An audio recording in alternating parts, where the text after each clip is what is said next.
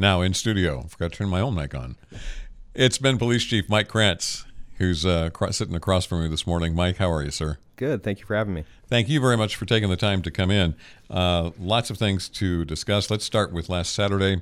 You had uh, basically it was a, a first responder job fair. How did that go? Yeah, that was amazing. Uh, that was our first first responder job fair, and the ability for us to come out on a great weekend and be in a, a, central area in the city to try and share what we have available for jobs, try and bring in community members who may be interested, not only not only for the Bend Police Department, but we had all the local first responder agencies from around the area that uh, we could have come in, uh, including uh, a life flight and a helicopter landed and, and was present. Uh, pretty cool.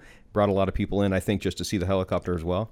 Uh, but we had a really good showing from community, uh, people looking for different opportunities, really trying to learn what, what it is we do, what is the job about as well. So uh, we hope that is a tradition that we can continue with, and uh, we hope to get some good candidates. We got quite a few uh, job leads out of it from people looking for potential uh, jobs and change of career. So we're really excited. It was a great event.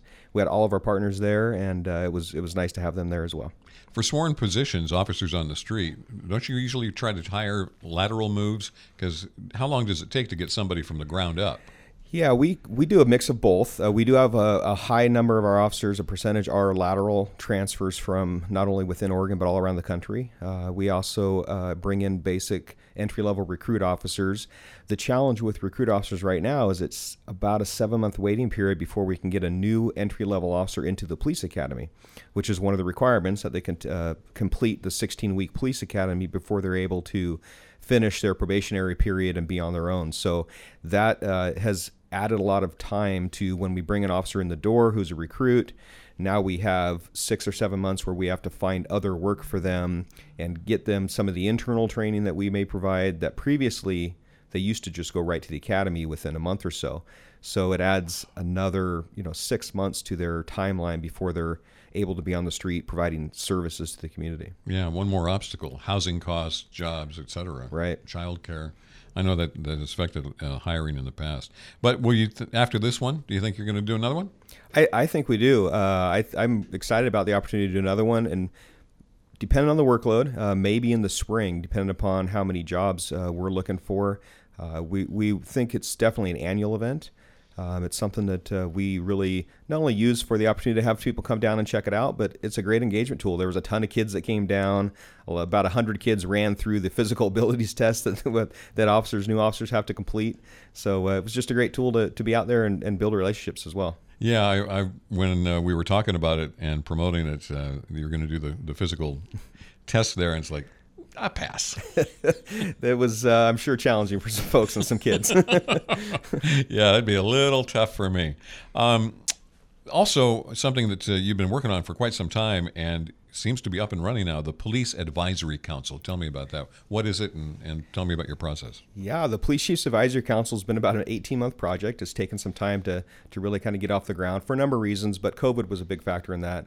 Uh, it was, it's important to meet in person for these councils where you're really trying to build that connection.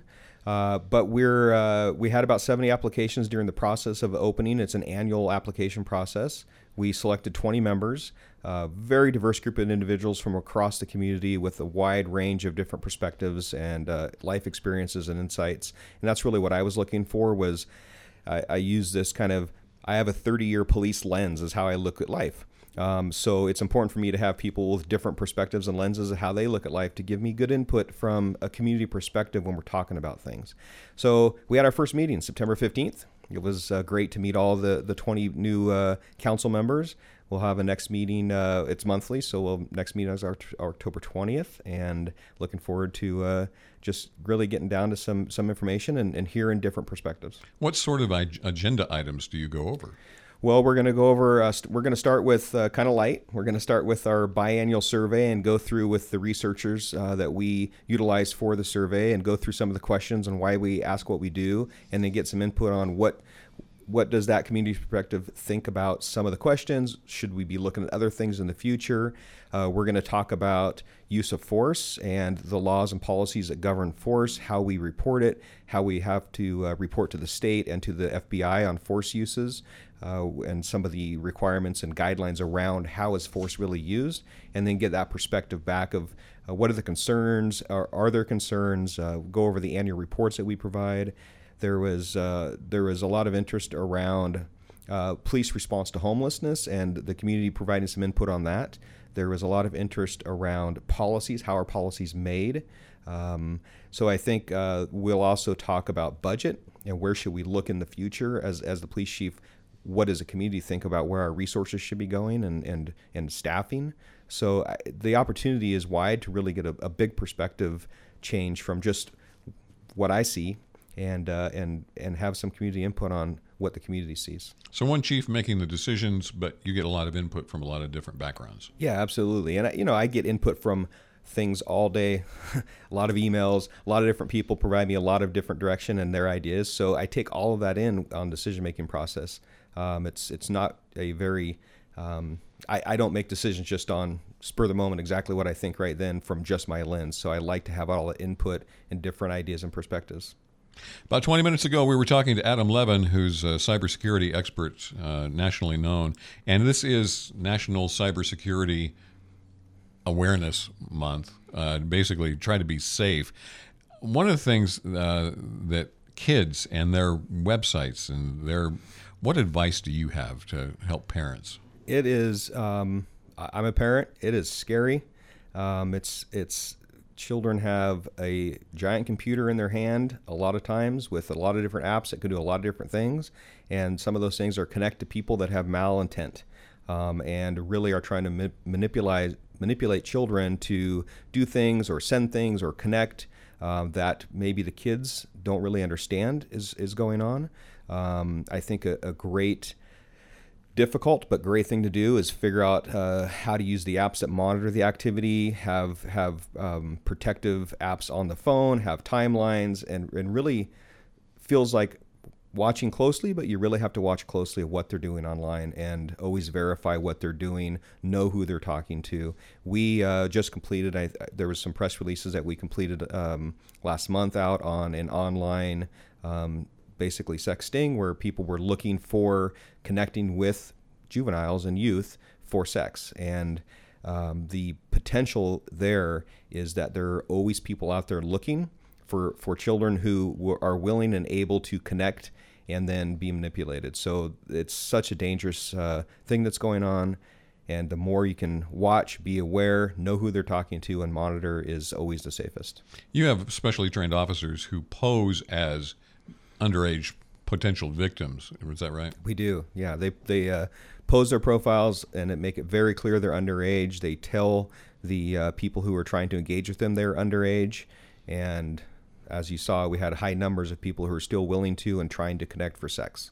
All right. So it is something local, something to be aware of. Speaking of, uh, of local, there obviously one of the biggest stories of the weekend here is this death uh, on Los Serranos Drive. That's in the county, so Bend Police isn't directly involved. How, how does that work?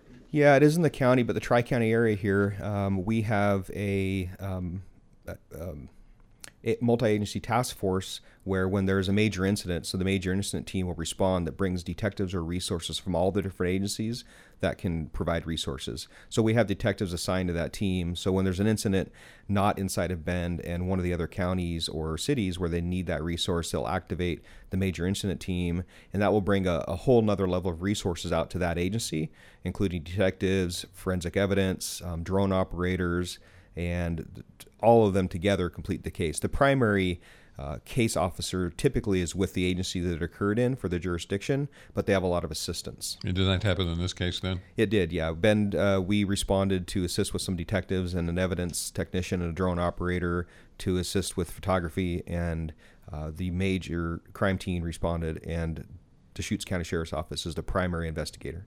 Okay. All right. Well, we're about out of time here this morning, but uh, as we look forward to, uh, uh, well, fall coming eventually, what's on your calendar? Well, I, uh, I going to try try to take a little time off to have some personal time. But I think uh, something we're always want to talk about too is just remember about traffic safety. And as we get into the fall, we're going to start getting changes of weather, and the first snow is always a difficult one for everybody. So uh, be safe, and and we'll try and get through the fall and winter safely. Snow? So what is what is that exactly? no, we're eh, we're kind of both of us are sitting here chatting about it, and it's like we're going to get dumped on all at once. I think so. all right. Bend Police Chief Mike Krantz, our guest this morning here at FM News 100.1 at 1110 KBND. Mike, thank you very much. Thank you.